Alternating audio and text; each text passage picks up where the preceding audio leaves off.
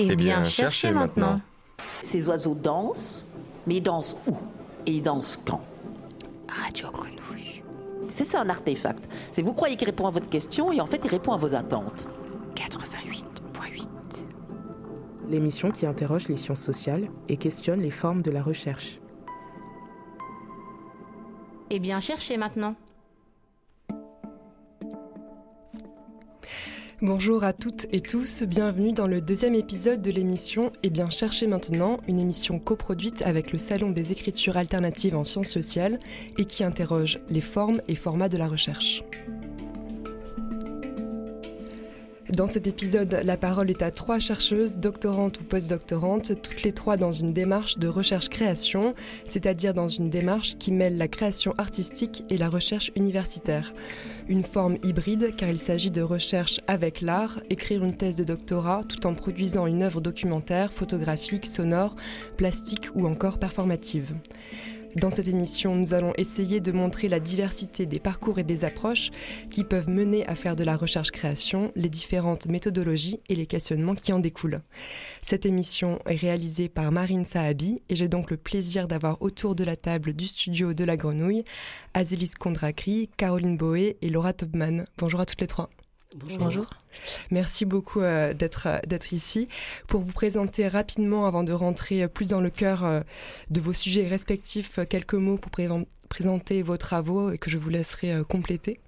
Euh, Azilis Kondrakri, vous êtes étudiante en doctorante en deuxième année de doctorat en anthropologie sous la direction de Boris Petrick. Euh, vous étudiez au Centre Norbert Elias, à l'EHESS et au CNRS et vous travaillez sur la circulation d'une marchandise culturelle en vous appuyant sur l'exemple de l'émission Mariée au premier regard en Pologne. Oui, c'est ça, exactement. Peut-être juste un mot sur Marié au premier regard pour euh, les auditeurs et auditrices qui ne connaissent pas cette émission. Oui, alors Marié au premier regard, c'est une émission euh, qui a été adaptée dans une trentaine de pays, qui est d'origine danoise et que certains des auditeurs ont peut-être euh, croisé sur la chaîne M6, puisqu'elle a été diffusée récemment tous les lundis soirs. Et en fait, c'est une émission au concept un peu particulier, c'est que de, parfaits inconnus se marient au premier regard et se rencontrent le jour de leur mariage. Et voilà, se lancent dans l'aventure de bah, de démarrer une histoire d'amour avec quelqu'un qu'on ne connaît pas. Vous travaillez en anthropologie et votre terrain, c'est donc d'aller interroger tous les acteurs et actrices euh, qui produisent cette émission en Pologne. Oui, c'est ça en fait. Moi, mon domaine de recherche, c'est euh, bah, l'anthropologie de la mondialisation. Et je fais euh, l'ethnographie de cette marchandise, en fait, puisque Marie au premier regard, avant d'être des adaptations, c'est un format d'émission, un format télévisuel, un concept. Comme toutes les émissions qu'on connaît, La Nouvelle Star, The Voice, Le Maillon Faible. Et donc moi, sur euh, le terrain, je vais interroger toutes les personnes qui participent à la circulation de cette marchandise, de la distribution jusqu'à la diffusion. Donc ça peut être le distributeur, celui qui vend le concept, euh, le producteur, donc celui qui l'a produit en Pologne, là en l'occurrence à Varsovie, les candidats aussi, les mariés euh, et les mariés, les hommes et les femmes qui participent à cette émission, et puis ensuite les diffuseurs. Et, et, toute personne qui a pu participer de près ou de loin à la circulation de cette marchandise. Caroline Boé, vous êtes doctorante au sein du laboratoire PRISM, ex-Marseille euh, Université CNRS, sous la direction scientifique de Christine Esclapez et la direction artistique de Peter Sinclair. Votre domaine de recherche concerne la pollution sonore, l'art relationnel et le web art. Oui, c'est ça. Euh, je viens en fait euh, de la composition musicale hein, et petit à petit mon travail euh, artistique a glissé de la musique pure vers l'art sonore hein, à cause d'un engagement écologique et enfin oui environnemental et, éthique. Hein. Et c'est pour ça que je me suis intéressée à l'écologie sonore. Et c'est une manière de dénoncer la pollution sonore. Est-ce que vous pouvez nous en dire plus sur le laboratoire peut-être Prism? Alors oui, Prism, c'est un, laboratoire qui signifie perception, euh, représentation, image, son et musique. Euh, donc qui est affilié à Aix-Marseille euh, Université, au CNRS et au ministère de la Culture. C'est un des premiers laboratoires vraiment transdisciplinaires, hein, puisque il mélange des, chercheurs en acoustique et en physique pure, des musicologues hein, et des vidéastes hein, et de la médecine psychiatrique qui soigne avec de l'écoute musicale. Hein. Ça a l'air intéressant. c'est intéressant et en même temps, on n'a pas toujours le même euh, vocabulaire euh, entre nous. Mm. Et enfin, Laura Tobman, vous avez fini il y a cinq mois une thèse d'anthropologie comme Asilis sous la direction de Boris Petrick et je vais juste dire son intitulé et vous laisser compléter. Euh, votre thèse s'appelle Passage, ethnographie filmée du lycée autogéré de Paris, rapport de force et enjeux éducatifs. Oui, alors euh, juste pour, pour compléter, euh, le lycée autogéré de Paris, c'est un établissement euh, secondaire public qui se trouve dans le sud de Paris. Et, et et qui prépare au baccalauréat général. Et du coup, sa spécificité, c'est qu'il n'y a pas de proviseur, pas de surveillant, pas d'obligation d'aller en cours, pas de sonnerie. Et donc, j'ai passé 16 euh, mois dans cet établissement, dont une année scolaire à filmer. J'en ai tiré un documentaire qui s'appelle Passage et qui fait partie de ma thèse, dans lequel, euh, qui est une ethnographie filmée, dans lequel j'interroge les rapports de force, la façon dont se redéfinissent les, interactions entre les gens et, est ce que ça... Euh, et les répercussions de ces nouveaux rapports sur les apprentissages. Donc vous avez fini votre documentaire. Euh, Azilis, ce que j'ai pas précisé, c'est que vous êtes aussi dans une démarche de création documentaire, puisque vous allez commencer votre, un tournage d'un film documentaire en Pologne sur votre sujet en septembre. Et, euh, Caroline, vous êtes également euh, dans une démarche de recherche-création, puisque vous écrivez une thèse et en même temps vous, euh, vous faites des documentaires sonores et des créations sonores. Oui, c'est ça, mais c'est des approches euh, assez différentes, euh, me semble-t-il. Hein. C'est-à-dire que pour moi, la création euh, me sert d'outil méthodologique hein, pour, pour confirmer en fait mes hypothèses de recherche, à savoir est-ce que, est-ce que l'art peut avoir une efficacité sur l'environnement, sur, les, sur les pratiques sociales et, et économiques. Hein. Mais justement, c'est peut-être ma première question. Comment vous en êtes venu à faire euh, toutes les trois de manière très différente, avec des parcours différents, euh, une, une recherche-création euh, Peut-être Caroline, pour commencer, donc tu, tu, viens de la création et tu as arrivé à faire une thèse. Comment ce processus s'est déroulé? Parce que euh, j'avais l'impression en fait de tourner en rond dans mes créations et j'avais le sentiment de manquer d'outils théoriques hein, pour euh, pour donner de la substance à la création. Donc c'est pour ça que je me suis lancée dans ce gros travail théorique et conceptuel. Hein. Euh, c'est peut-être un peu l'inverse. Vous venez plutôt de la théorie après un master d'anthropologie vous commencez euh, désormais une thèse. Comment est-ce que vous nous racontez un peu votre parcours? Euh, oui, alors la, particularité, euh, peut-être ce qui un peu me pousse aujourd'hui à, me lancer dans, la création d'un documentaire, c'est que j'ai pas commencé tout de suite dans la théorie. Moi, j'ai commencé par un DUT carrière sociale à Rennes, où on, parle énormément de comment, je pourrais dire ça, d'accessibilité à la culture, au savoir. Et j'ai toujours eu cette envie. En fait, j'avais au tout début ce tiraillement entre savoir est-ce que je me lançais dans un métier plutôt pratique ou un métier plutôt théorique. Euh, donc j'ai fait mon DUT, après j'ai continué en master en anthropologie et j'ai toujours voulu, d'une certaine façon, me dire que ma recherche, je voulais aussi la restituer autrement et pas seulement sous la forme bah, d'un manuscrit classique ou d'articles scientifiques qui sont euh, bah, très souvent euh, cantonnés à un certain milieu.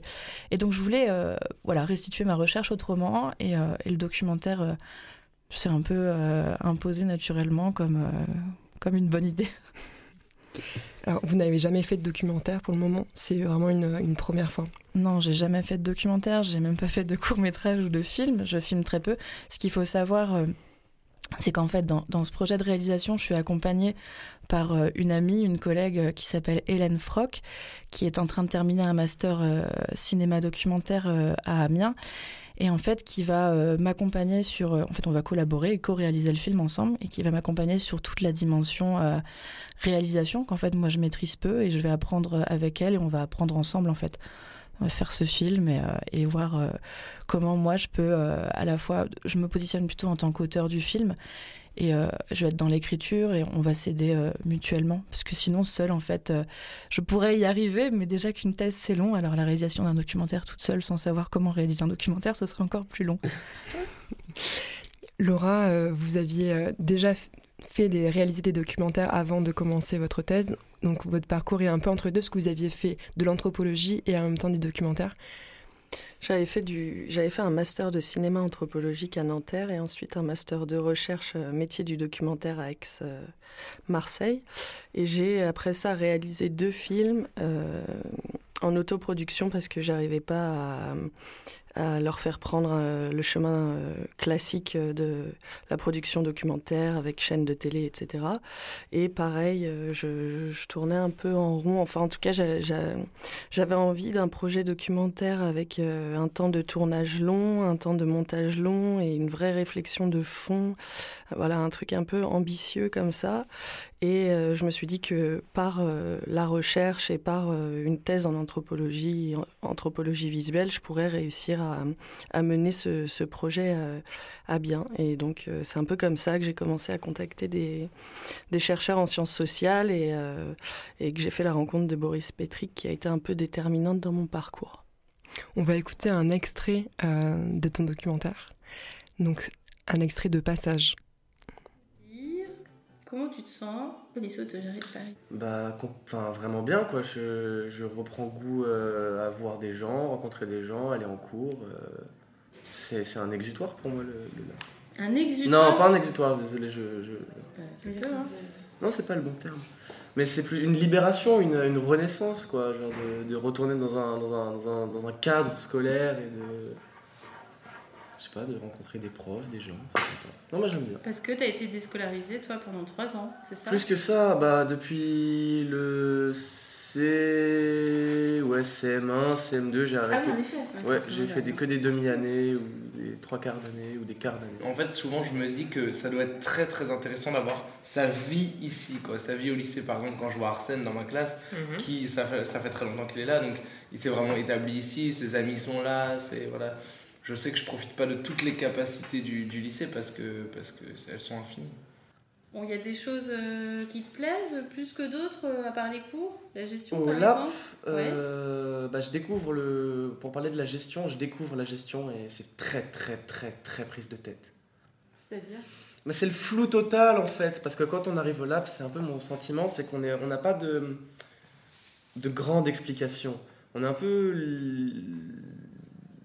on nous donne beaucoup de responsabilités, enfin pas de responsabilité, mais on nous dit euh, si tu veux t'intéresser, enfin si tu veux, si tu veux t'investir dans l'app, il faut que ça soit une démarche personnelle, personne ne va jamais te forcer. Et du coup, il faut vraiment demander à tout à chacun euh, comment ça, ça marche, comment ça fonctionne, euh, mm, qui aller voir. En fait, tu es beaucoup sur des, des activités élèves, hein, finalement. Tu vois, tu es dans une com ah élève, tu as fait deux projets élèves, tu vois, donc j'ai l'impression qu'au contraire, quoi, tu défends quelque chose qui est, que nous on défend aussi, hein, qui est que voilà, les élèves ici peuvent euh, créer quoi. Eh bien oui, tu n'es donc tu n'es pas venu Pourquoi en t'es pas venu en leu Oui, bah parce que c'est le vendredi matin à 9h. Je commence à fatiguer. Super argument, ouais. Mais pourquoi aurais-je besoin d'un argument alors qu'on est censé être en libre fréquentation? Donc c'était un extrait euh, de votre film, Laura. Euh, donc pour ceux qui n'auraient pas compris, le LAP, donc c'est bien le lycée autogéré de Paris. Euh, l'acronyme est utilisé dans l'extrait. Comment s'est passé le tournage, donc qui est fini maintenant. Le, le, documentaire est sorti il y a plus de deux ans maintenant. comment ça s'est passé et quelle a été ta place un peu entre à la fois réalisatrice et doctorante en anthropologie? Quelles ont été peut-être les difficultés ou au contraire les facilités qui sont apparues pendant ce tournage? Alors, euh, L'insertion dans le lycée, j'ai présenté mon projet, j'ai d'abord rencontré la commission accueil, c'est-à-dire une douzaine de, profs et d'élèves euh, qui s'occupent des gens qui veulent intervenir ou faire des projets dans l'enceinte du lycée. Je leur ai présenté mon projet. ils m'ont dit qu'il fallait que je le présente devant l'ensemble du lycée. Donc je suis revenue en assemblée générale devant euh, les 250 euh, élèves et professeurs qui ont ensuite voté pour que je puisse intégrer le, le lycée et faire mon film. Et après ça, j'ai passé six mois sans caméra et ensuite une année scolaire avec la caméra. Et ça a été finalement assez simple. L'arrivée de la caméra a été assez simple. Et euh, je, me promenais juste dans l'établissement euh, et j'intégrais euh, voilà des, espaces de travail, des cours, des réunions, des moments de vie. Et puis je filmais et je suis ressortie de là avec 150 heures de rush et j'ai travaillé ensuite avec une monteuse qui s'appelle Mélanie Brun pendant sept mois. Et euh, tout ça s'est passé en fait euh, très simplement. J'ai jamais euh, eu de rejet de la part d'élèves ou de professeurs et et enfin la caméra a vraiment était un élément euh, accepté euh, de bout en bout quoi dans cet établissement. Et ça va en fait ça va pas mal avec le l'idée que tout est un peu possible dans cet endroit-là tant qu'on a envie de proposer des choses euh, c'est un, un lieu très ouvert et très très accueillant. Donc euh, il me semble que tu t'es posé aussi euh, des, questions sur la forme de ce documentaire, c'est-à-dire qu'en anthropologie, il y a à la fois de l'observation et des entretiens menés. Tu as filmé des entretiens euh, au lycée autogéré, tu as choisi de ne pas les garder au montage.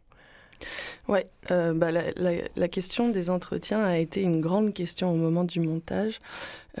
Jusqu'à la fin du montage, il y avait des séquences d'entretien dans ce film. Et puis finalement, on s'est dit avec la monteuse et avec euh, Boris Petrick, le directeur de thèse, qu'il fallait les enlever parce qu'ils il racontaient rien de plus que ce qu'on voyait en cinéma direct euh, dans le film. Et puis, enfin, il venait juste euh, confirmer des intuitions, euh, des questions, mais, mais ils n'étaient pas vraiment nécessaires. Et en réalité, moi, j'avais envie que ce soit une immersion pour le spectateur, un moment, une plongée dans le, dans le quotidien de ce lycée, et puis qu'il puisse se faire son propre avis sur toutes les questions qui émergent de ce film sans qu'on vienne lui restituer par euh, un discours. Donc voilà. Et au contraire, dans ta thèse euh, écrite, tu as gardé euh, ce format plus classique en anthropologie des entretiens. Oui, ouais, il y a beaucoup de beaucoup de, beaucoup d'extraits d'entretien dans, dans, mon manuscrit. Peut-être Azilis, est-ce que tu te... Oh non, pardon, je vois que Caroline... oui, j'avais une petite question à te poser, Laura. Est-ce que tu penses que ces entretiens ont en quelque sorte influencé les, les, les comportements à la suite de ces entretiens des, des élèves, même des professeurs, enfin de toute la structure euh. En fait, je les ai faits exprès pour pas que ça influence euh, euh, les acteurs du terrain. Je les ai faits le dernier mois de tournage. Ah, d'accord. Donc voilà, mm, mm. c'était fini. Est-ce que tu dirais que ta place en tant que chercheuse et réalisatrice a changé? C'est-à-dire que a changé le comportement évidemment des, euh, des, profs et des élèves, mais plus que si tu, si tu avais une caméra ou non. Est-ce que la caméra a changé d'autant plus ou le fait juste d'avoir une présence tiers euh, change le, le En fait, euh, la caméra a débloqué mon rapport au terrain, c'est-à-dire que pendant six mois j'étais là, j'observais, je, je, faisais la cuisine avec eux, je vivais avec eux, mais j'avais quand même initialement annoncé que j'étais là pour faire un film et du coup je pense qu'ils se demandaient un peu pourquoi j'avais pas de caméra entre les mains. Et le, jour de rentrée, euh, le 2 septembre, je suis arrivée avec ma caméra et, tout à coup, pour eux, ça, a pris forme. Donc, euh, donc ça, s'est passé très. Enfin, la transition s'est faite euh, très doucement et, et, très facilement. Et après, je pense que eux, cette histoire de recherche, en fait, ils ça avait, enfin ça, ça j'étais cinéaste quoi dans leur tête et j'étais là pour faire un film et puis ces questions de recherche n'avaient pas d'importance à leurs yeux. Et toi, tu as réussi à garder la double casquette? Ouais, ouais. Moi, je, moi, j'étais aussi là pour faire un film. J'étais là pour euh, comprendre. Enfin, je veux dire, euh, j'ai pas du tout conscientisé cette histoire de, de, de recherche. Enfin, j'étais en train de la vivre en fait pendant pendant toute cette année de tournage. Peut-être tu en es euh, avant le tournage, donc euh, ça démarre dans quelques mois. Quel questionnement tu, euh, quelles questions tu te poses en ce moment même, à quelques mois du tournage, dans ta position, dans ton rapport au terrain et dans ta démarche aussi de, recherche? Euh, alors pour l'instant, euh, donc pour expliquer un peu où est-ce que j'en suis, parce que je pense qu'il faut que je précise, j'ai commencé mon terrain en mars, j'ai passé deux mois en Pologne où j'ai commencé à rencontrer bah, tous les acteurs de cette émission, enfin pas tous, pour l'instant j'en ai rencontré 13 et j'en ai encore beaucoup d'autres à rencontrer. pour l'instant, la caméra est totalement absente de mon terrain, je suis vraiment dans une anthropologie en plus qui pour l'instant ne se passe que par entretien, parce que c'est un milieu quand même qui est euh, assez fermé, le milieu de la production, euh, surtout en, télé-réalité. Il faut réussir à, y entrer, à y accéder. Donc pour l'instant, je ne me suis pas encore posé ces questions-là. Très sincèrement, je ne vais pas broder sur quelque chose auquel j'ai pas encore réfléchi. Alors si quand même un petit peu, parce que pour l'instant, j'ai donc comment je procède pour parler de manière complètement concrète. Euh, là, je rencontre les acteurs, je réalise des entretiens. Par exemple, pour l'instant, alors ce que j'ai pas précisé dans l'émission, c'est vrai que j'ai oublié de le dire au tout début, euh, mais il y a toute une équipe de psychologues et de sexologues qui sont là pour euh, euh, comment dire accoupler les candidats sur base d'une compatibilité scientifique. Et donc là, j'ai rencontré par exemple un psychologue avec qui j'ai réalisé un entretien de trois heures et avec qui j'ai encore déjà, j'ai déjà pu parler en fait de cette caméra qui allait arriver sur le terrain à un moment donné. Euh, il a été ravi, donc c'est déjà un de mes premiers personnages, donc j'étais euh, vraiment très contente. Et euh, la question, moi, que je me pose beaucoup, c'est qu'Hélène, donc là, on est en phase de vraiment d'écriture, de recherche de financement aussi. Donc, très honnêtement, c'est encore très brouillon sur comment on va s'y prendre. On est vraiment en train de réfléchir très concrètement comment on va faire les choses. Et là, dans ma position de chercheuse, je réfléchis juste à la manière dont je vais euh, intégrer Hélène sur mon terrain. Parce que moi, j'ai toujours fait, là, ça fait quatre ans que je fais de la recherche euh, avec mon, master, euh, mon doctorat. Et donc, j'ai toujours été seule sur le terrain. C'était toujours que moi. Et donc, comment je fais pour intégrer une nouvelle personne Réussir à, bien faire en sorte que tout se passe comme j'en ai envie, mais en même temps, c'est pas possible, puisque si quelqu'un d'autre arrive sur le terrain, on est deux, on n'est plus plus qu'une seule personne. Donc c'est un peu toutes ces questions qu'on se pose ensemble. Et en fait, c'est vraiment un travail, je pense, de, bah, de former un binôme qui, avec qui on, échange, avec qui on peut discuter de tout et vraiment savoir comment on va se positionner. Et elle, ça va être en fait, Hélène, c'est ma caméra. Donc euh, je vais voir, on va, on va y réfléchir là dans, dans les semaines à venir. On va écouter, alors non pas un extrait parce que le tournage n'a pas commencé, mais un, extrait d'un film. Peut-être je te laisse le présenter avant qu'on l'écoute. Oui. Alors bah, actuellement, étant donné que ma recherche va quand même parler de la question bah, de euh, comment dire de, l'expérience amoureuse dans la modernité, de l'expérience amoureuse aujourd'hui, et va réinterroger aussi un peu cette question de la réinvention du mariage, puisque se marier euh, dans une émission de télé-réalité, c'est quelque chose qui se faisait pas il y a 60 ans. Et donc en ce moment, je Étant donné que j'ai la recherche, je, vis ma recherche tous les jours, j'y pense tous les jours. Dès que je regarde un film, euh, j'extrais euh, des, passages qui me semblent intéressants et peut-être que je pourrais réutiliser plus tard. Et donc là, c'est un passage euh, du film Les quatre filles du docteur March. Et l'histoire, c'est que l'une d'entre elles veut écrire un roman sur un roman d'amour. Et donc là, elle présente bah, son roman à un éditeur. Et je vous laisse écouter le passage du film. Pour être franc, je ne vois pas pourquoi elle n'épouse pas le voisin. Parce que le voisin épouse sa sœur. Voilà, voilà. Eh, mm. bien sûr. Bon. Alors elle épouse qui? Personne. Elle n'épouse aucun des deux. Non. Non, non, non, ça ne marchera pas du tout, non. Elle dit tout le long du roman qu'elle ne veut pas se marier. Bon, et alors? Les filles se moquent qu'une femme change d'avis tant qu'elle se marie. Non, ce n'est pas la bonne fin. La bonne fin, c'est la fin qui fait vendre. Croyez-moi, si vous décidez que dans votre charmant bouquin, votre héroïne finit vieille fille, on ne trouvera personne pour l'acheter. C'est même pas la peine de l'imprimer. Je suppose que le mariage est depuis toujours une opération financière jusque dans les romans. C'est romanesque. C'est mercantile. Finissez-le comme ça, voulez-vous? D'accord. Donc avec les voix en français d'un film oui, où les acteurs et actrices parlent en, anglais. Ça aurait peut-être été mieux. Peut-être que je peux expliquer pourquoi j'ai choisi ce passage. Euh, c'est qu'en fait, dans, dans, cette thèse, donc au-delà de la question de la circulation d'une marchandise mondialisée, euh, là en ce moment, je me base énormément sur les travaux de la sociologue Eva Illouz, euh, dont le dernier ouvrage s'intitule La fin de l'amour. Elle a écrit également un autre, un autre ouvrage qui s'appelle Pourquoi l'amour fait mal et également un autre ouvrage qui s'appelle La marchandisation, euh, pardon, les marchandises émotionnelles. Et en fait, j'ai envie aussi de traiter de la question de, bah, de comment on, comment je pourrais dire ça Comment on marchandise de l'amour Comment on marchandise l'expérience du mariage Et comment on se fait de l'argent en fait à partir des histoires d'amour Donc c'est pour ça que j'ai choisi ce passage qui pour moi me paraissait vraiment être en écho avec bah, les questionnements de ma thèse.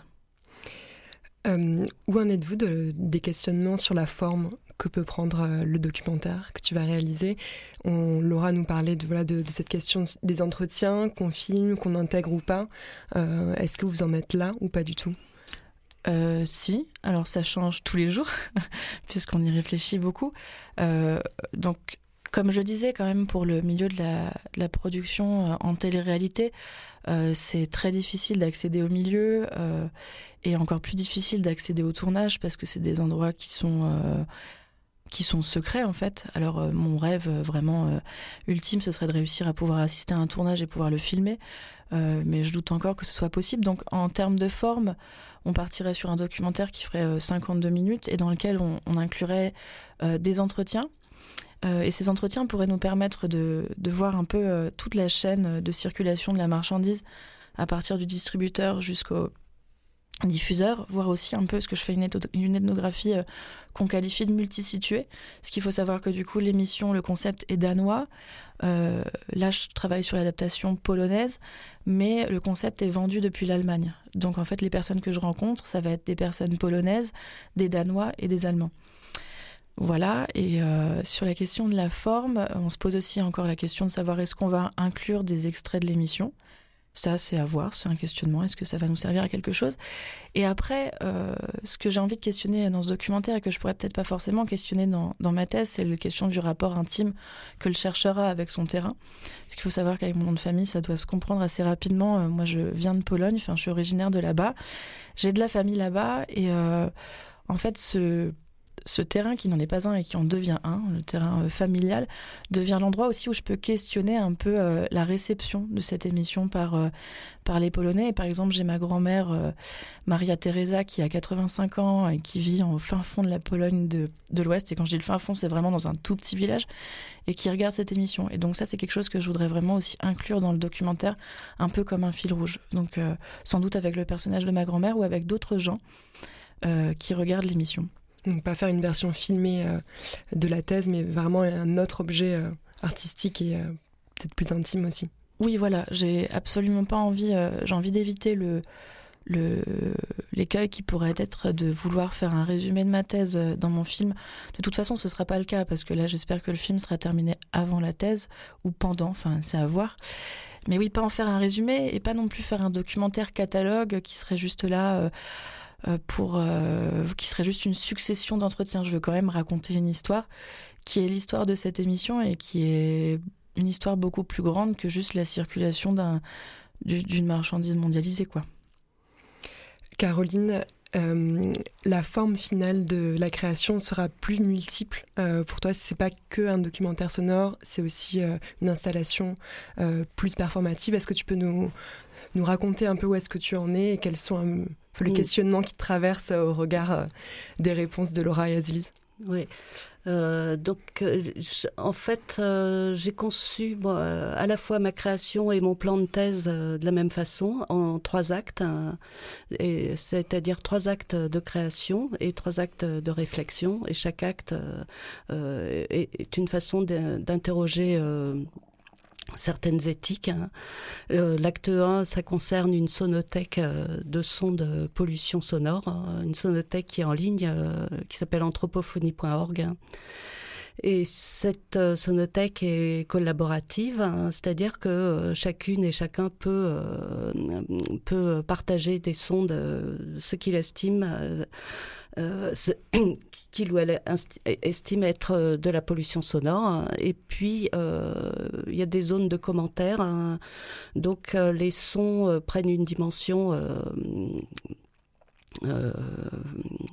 relationnelle. Hein. Et ensuite, chacune et chacun peut aussi télécharger les sons et les utiliser dans des créations. Donc ça, bon, c'est tout l'aspect du web art. Hein. J'ai une seconde partie euh, qui concerne là des balades sonores. Hein. c'est des balades de, sensibilisation que je fais en petits groupes. Hein. et là, je montre j'indique en fait certains, certains sons à écouter. Je m'intéresse surtout aux sons de très faible intensité et que, en général, on, auxquels on ne prête pas attention parce que nos oreilles les filtrent, sans doute pour se protéger. Donc, par exemple, euh, bah, des sons de climatisation, des sons. Là, il y en a un très joli. Euh, mm. euh, enfin, là, il, est très fort à la sortie de Radio Grenouille sur la friche. donc j'organise ces balades et à la suite de ces balades, je fais un petit questionnaire aux participants et euh, je leur demande, euh, par exemple, s'il y a des sons qui leur ont fait plaisir ou qui les ont étonnés ou, au contraire qui voudraient absolument dégager d'urgence de, l'espace public. Euh, et, une deuxième partie de questionnaire sur qu'est-ce que, comment pourrais-tu décrire l'ambiance ou l'acoustique de tel point d'écoute. Et donc c'est un questionnaire sur papier et puis chacun s'enregistre librement en appuyant sur, euh, sur un bouton, sur un, sur un magnéto, ce qui fait qu'ils euh, sont euh, totalement libres en fait. J'interagis pas du tout. Voilà, et puis avec tous ces témoignages qui sont très intéressants parce que extrêmement variés, je monte un documentaire sonore euh, avec les sons donc euh, euh, contextuels hein, de l'environnement de la balade, hein, plus les commentaires. Donc c'est très marrant hein, parce que sur certains sons, quelqu'un va le qualifier de jouissif par exemple, et puis quelqu'un d'autre va dire mais il faut absolument supprimer ce son, me ça me pète les oreilles pour reciter un commentaire. On va écouter euh, un son que tu as réalisé. Alors, peut-être que je te laisse le présenter. Il s'appelle Voix engloutie. Oui, alors là, c'est pas un son, là, c'est euh, ce qu'on appelle un paysage euh, sonore, hein. c'est-à-dire c'est un montage à base de captation de, terrain. au départ, j'ai fait ces captations dans le but de d'enregistrer de la pollution sonore, mais il se trouve que bah, dans cette pollution sonore, il y avait beaucoup de voix. Donc j'ai fait une sélection euh, de sons avec des voix euh, humaines. Et on voit à quel point, euh, à quel point il est finalement assez difficile de s'exprimer dans ce brouhaha sonore, mais que on y arrive quand même.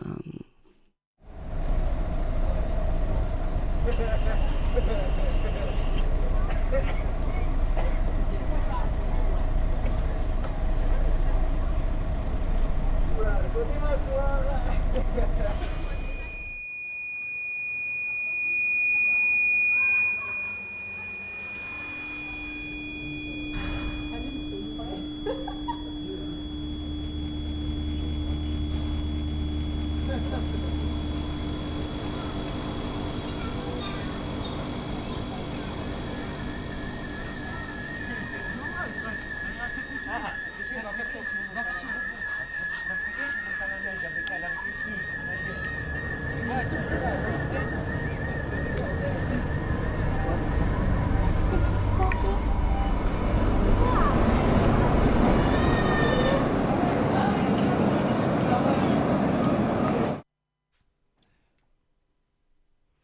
Voilà, ça se termine par un silence euh, abrupt. Hein, euh, c'est vraiment un cut, euh, comme on dit, parce que je voulais montrer que lorsque ce silence arrive, en fait, on est euh, perturbé euh, et c'est comme si euh, le silence là nous venait nous violer notre espace sonore. Enfin, il se passe quelque chose de, de très étrange.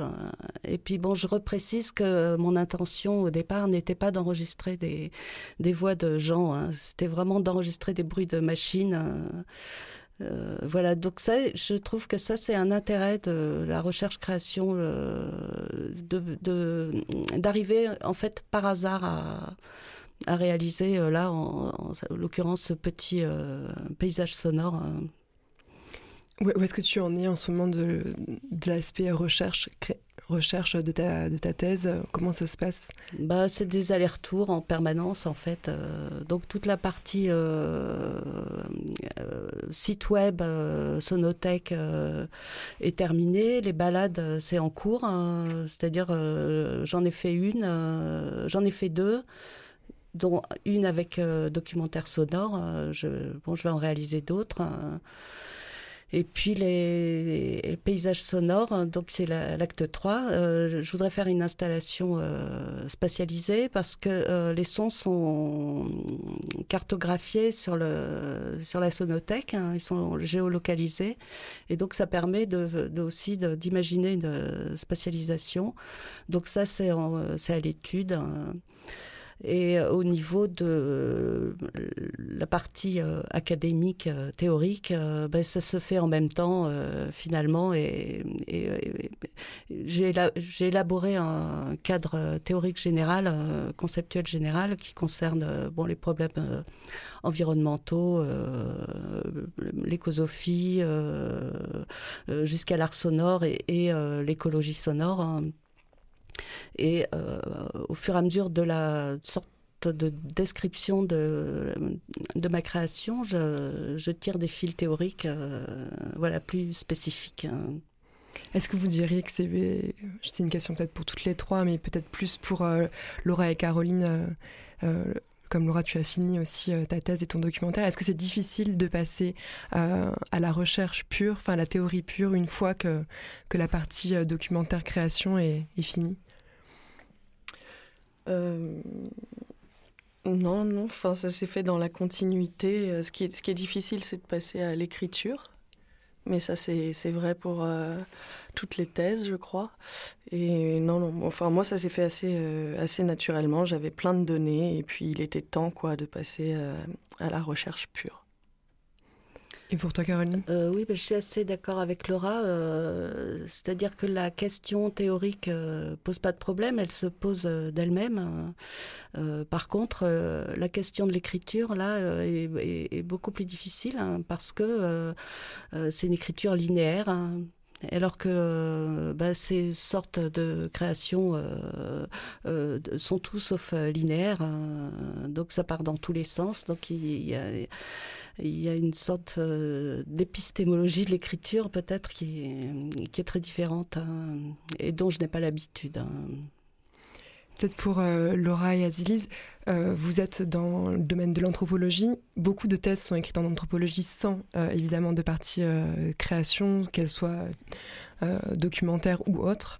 Est-ce que vous avez l'impression que c'est une plus-value ou une difficulté en plus? Comment vous vous positionnez par rapport à d'autres collègues qui sont j'allais dire juste, alors c'est pas juste, mais euh, qui écrivent euh, seulement une partie théorique.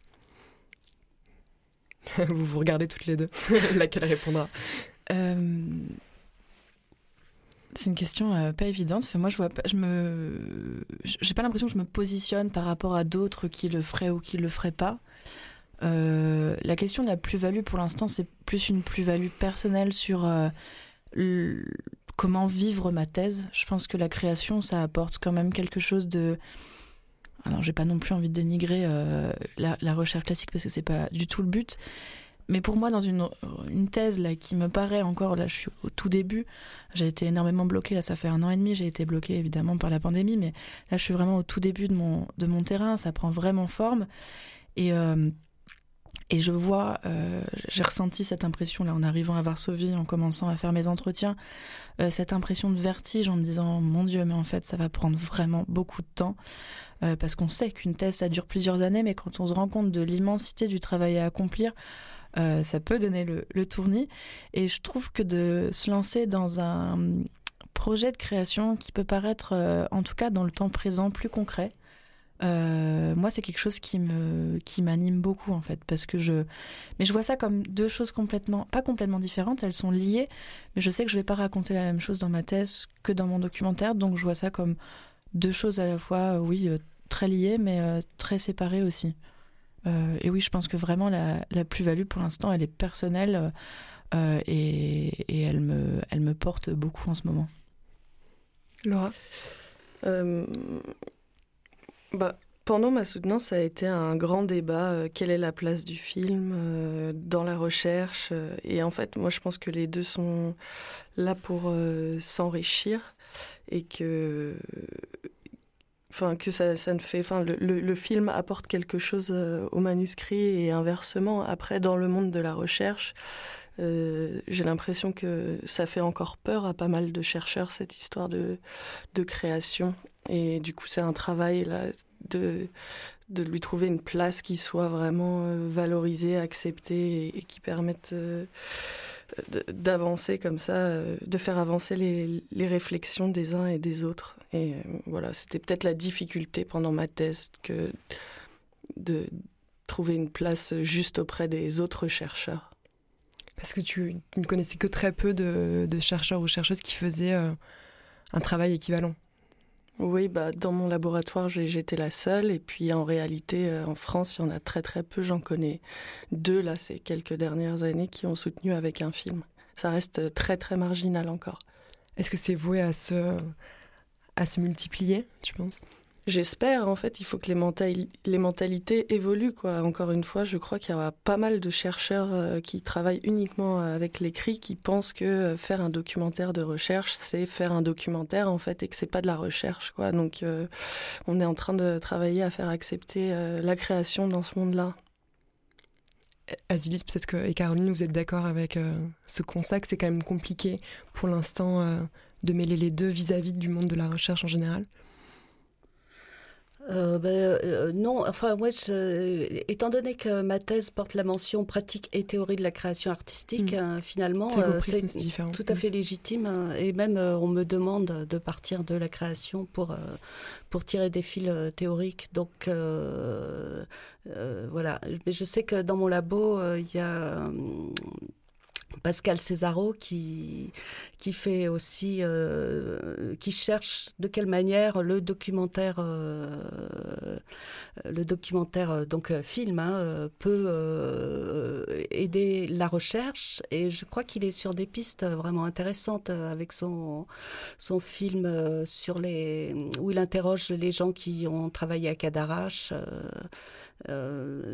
Je, crois qu'il y a des. C'est en, en, train de, c'est en train de se faire. Euh, on est en train de trouver des solutions pour que la, pour que la création soit euh, vecteur de recherche.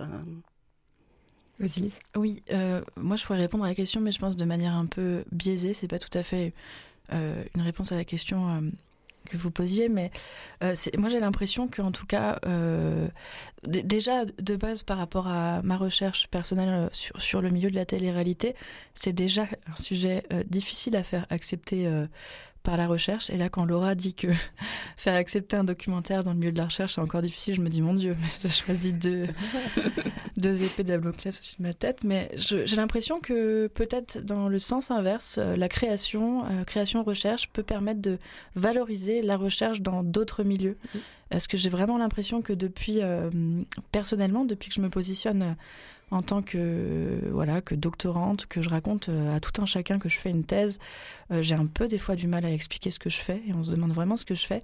Et depuis que je rajoute ah oui mais je vais aussi faire un documentaire, j'ai l'impression que les gens comprennent tout de suite et que là ça devient beaucoup plus lisible et euh, beaucoup plus accessible à tous. Et vraiment je, pense que voilà, c'était une, réponse biaisée, mais qu'à la fois, la création peut vraiment permettre de faire sortir la recherche bah, de la recherche.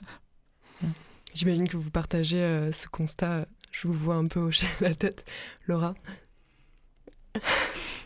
oui, oui, enfin, oui, oui moi je, suis complètement d'accord. Euh, à la fois euh, dans le monde de la recherche, je veux dire, pour montrer des films dans des cours d'anthropologie, etc., ça permet de parler de sujets d'une manière différente et puis aussi faire sortir euh, la recherche du monde de la recherche en, projetant des films euh, anthropologiques euh, dans des milieux qui n'ont pas de connaissances affiliées. Quoi. C'est, je trouve ça très intéressant. Enfin, c'est pour moi le, la qualité première du film de recherche. Est-ce que tu as choisi à la fin de, ta thèse et de la réalisation de ton documentaire une des deux branches ou est-ce que tu continues à mêler les deux entre la recherche universitaire et le documentaire de création? Moi, je, pense que je ferai jamais euh, de carrière dans la recherche. Par contre, j'ai envie de continuer à travailler avec des chercheurs en sciences sociales, ce que je fais depuis déjà quelques années euh, en réalisant euh, des films pour d'autres, euh, en faisant du cadre, en faisant du montage. Je trouve que c'est un, un, milieu extrêmement riche et où on est tout le temps en contact avec des gens passionnés et passionnants.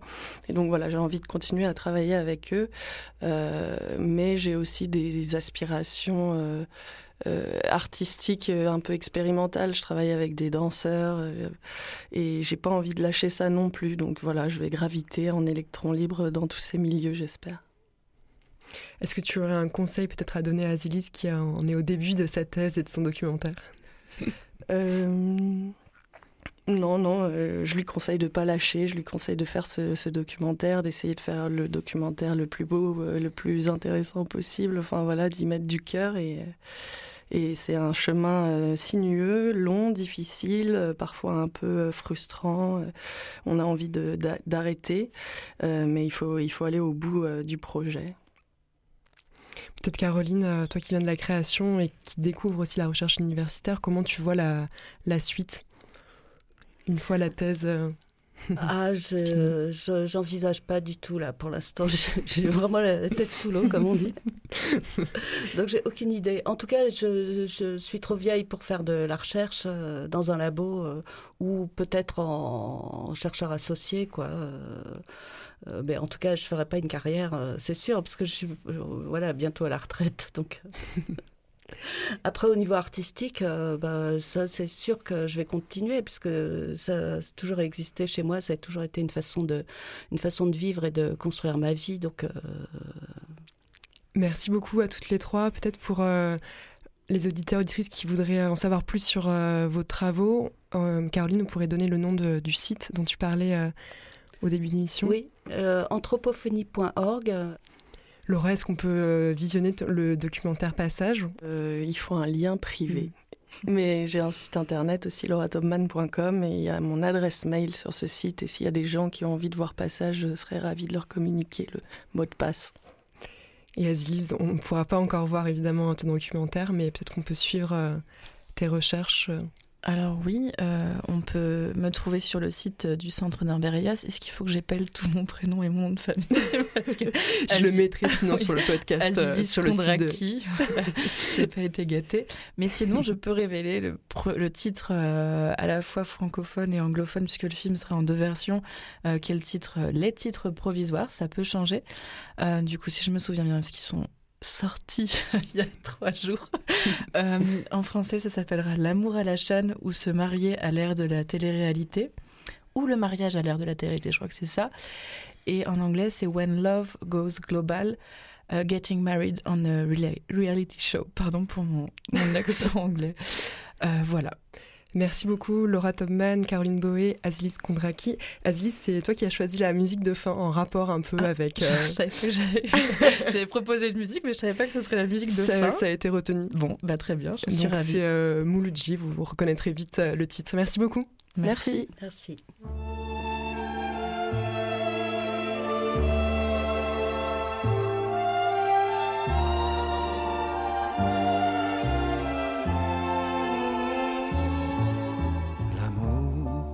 L'amour, l'amour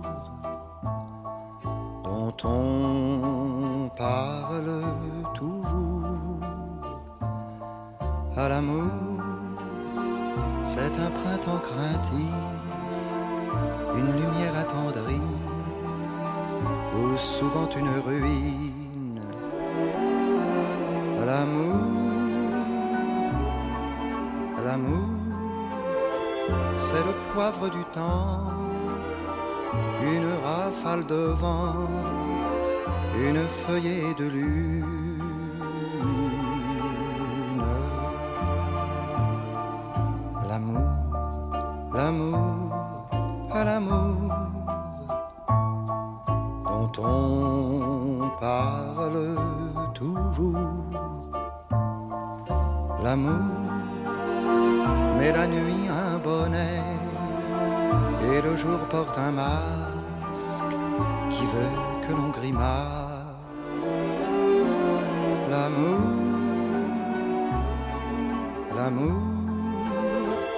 Parfois même aussi le visage d'un autre qui n'est ni lui ni l'autre.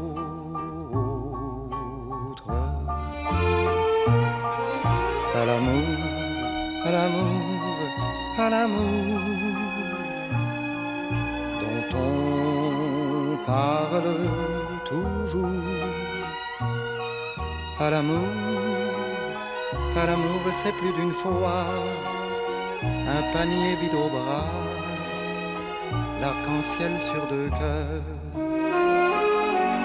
À l'amour, à l'amour, à l'amour, c'est quand je t'aime. À l'amour, c'est quand tu m'aimes, sans me le dire, sans te le dire. À l'amour, à l'amour. L'amour c'est quand tu m'aimes, l'amour c'est quand je t'aime, sans te le dire, sans me le dire.